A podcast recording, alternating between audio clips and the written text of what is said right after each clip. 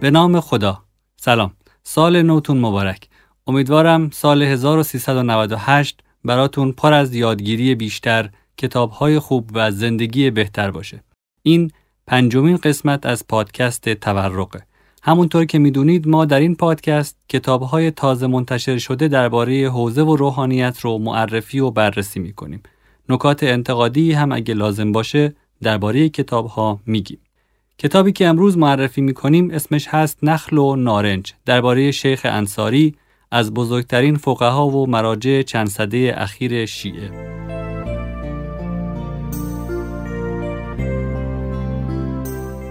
کتاب رو وحید یامینپور نوشته و در انتشارات مسجد جمکران چاپ شده. احتمالا نویسنده کتاب رو به عنوان مجری در تلویزیون یا تحلیلگر سیاسی بشناسید. وحید یامینپور که زادگاهش همون زادگاه شیخ انصاری یعنی دسفول در جنوب ایرانه دکتری حقوق جزا و جرمشناسی داره و عضو هیئت علمی در دانشگاه آزاد اسلامی در تهرانه. یامینپور چند کتاب تعلیفی دیگه هم داره که آخریش با عنوان هنر دینی و هنر مدرن سال 96 منتشر شده. کتاب نخل و نارنج در زمستان 1397 منتشر شده و به چاپ هفتم هم رسیده.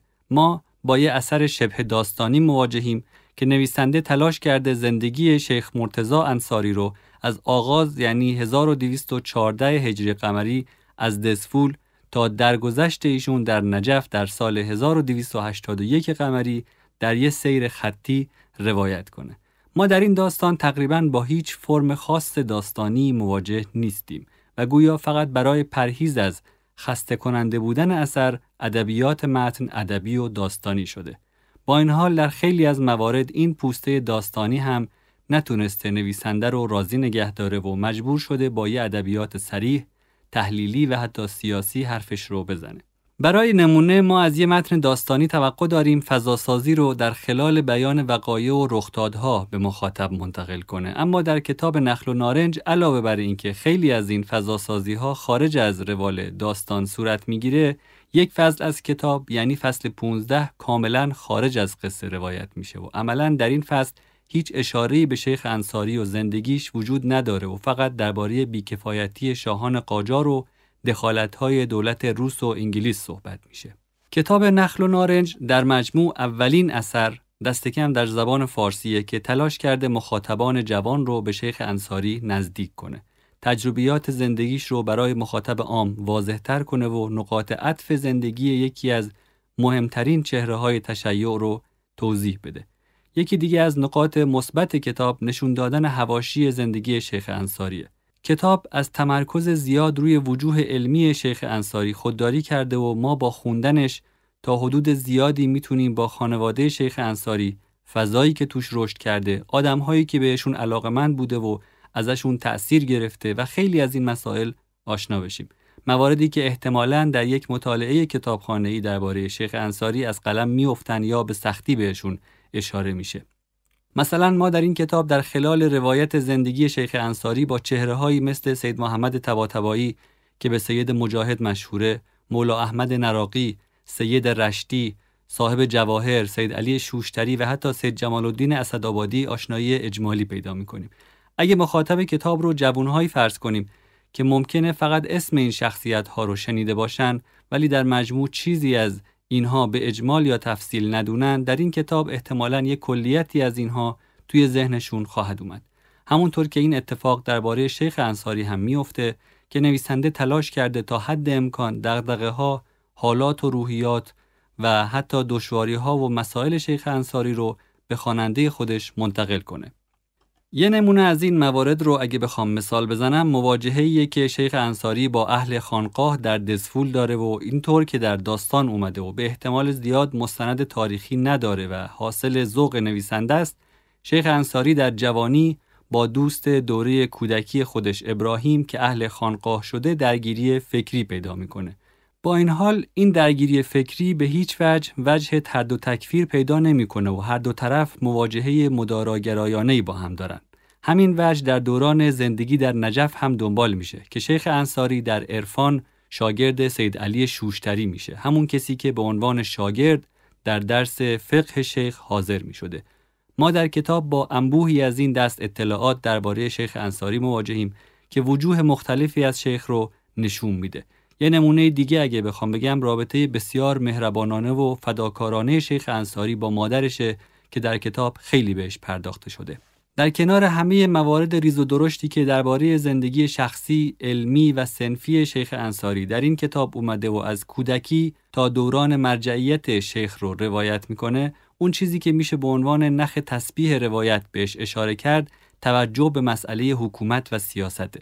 یعنی گویا نویسنده این کتاب رو نوشته تا بگه شیخ انصاری در چنین فضایی که همراه با بیکفایتی شاهان قاجار و دخالت نیروهای سیاسی و دولتهای خارجیه چه نوع مواجهه و روی کردی درباره حکومت، سیاست و در یک کلمه ولایت فقیه داره.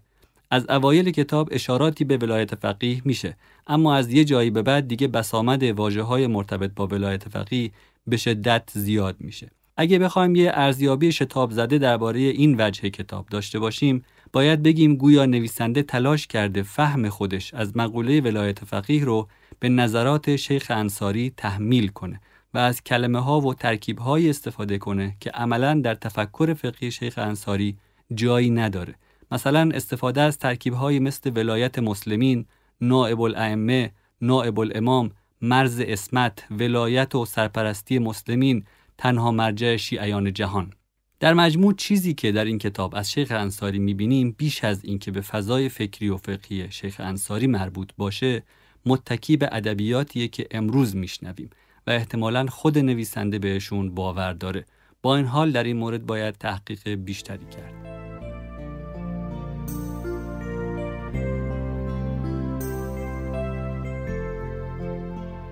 کتاب نخل و نارنج از چند مشکل رنج می‌بره. از اشکالات ویرایشی که حتما در چاپهای بعدی رفت میشه میگذریم.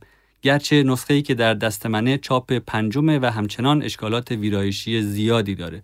مثل این که به جای عمر ابن هنزله امر ابن هنزله نوشته شده.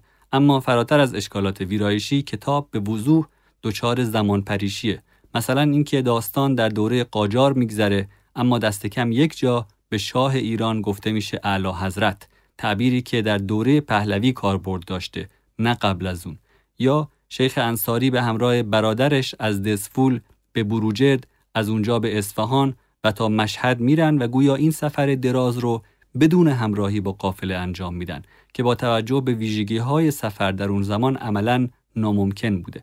نمونه های این کم دقتی ها بسیار زیاده ولی به عنوان آخرین نمونه این رو بگم که نویسنده یک جا از ترکیب حوزه علمیه خوزستان استفاده کرده که کاملا یه ترکیب جدید و معاصره. اینطور که نویسنده گفته کتاب در مدت زمانی حدود سه ماه نوشته شده و شاید همین کافی باشه که بدونیم چرا همچین اشتباههایی در کتاب تا این حد زیاده. یه نمونه دیگه که فراتر از مثالهای قبلی حاکی از بیدقتی در تحقیقه اینه که ما در کتاب رفتارها و گفتارهایی از سید جمال الدین اسدآبادی می‌بینیم که این ذهنیت رو به ما میده که گویا سید جمال در حدود سی سالگیه.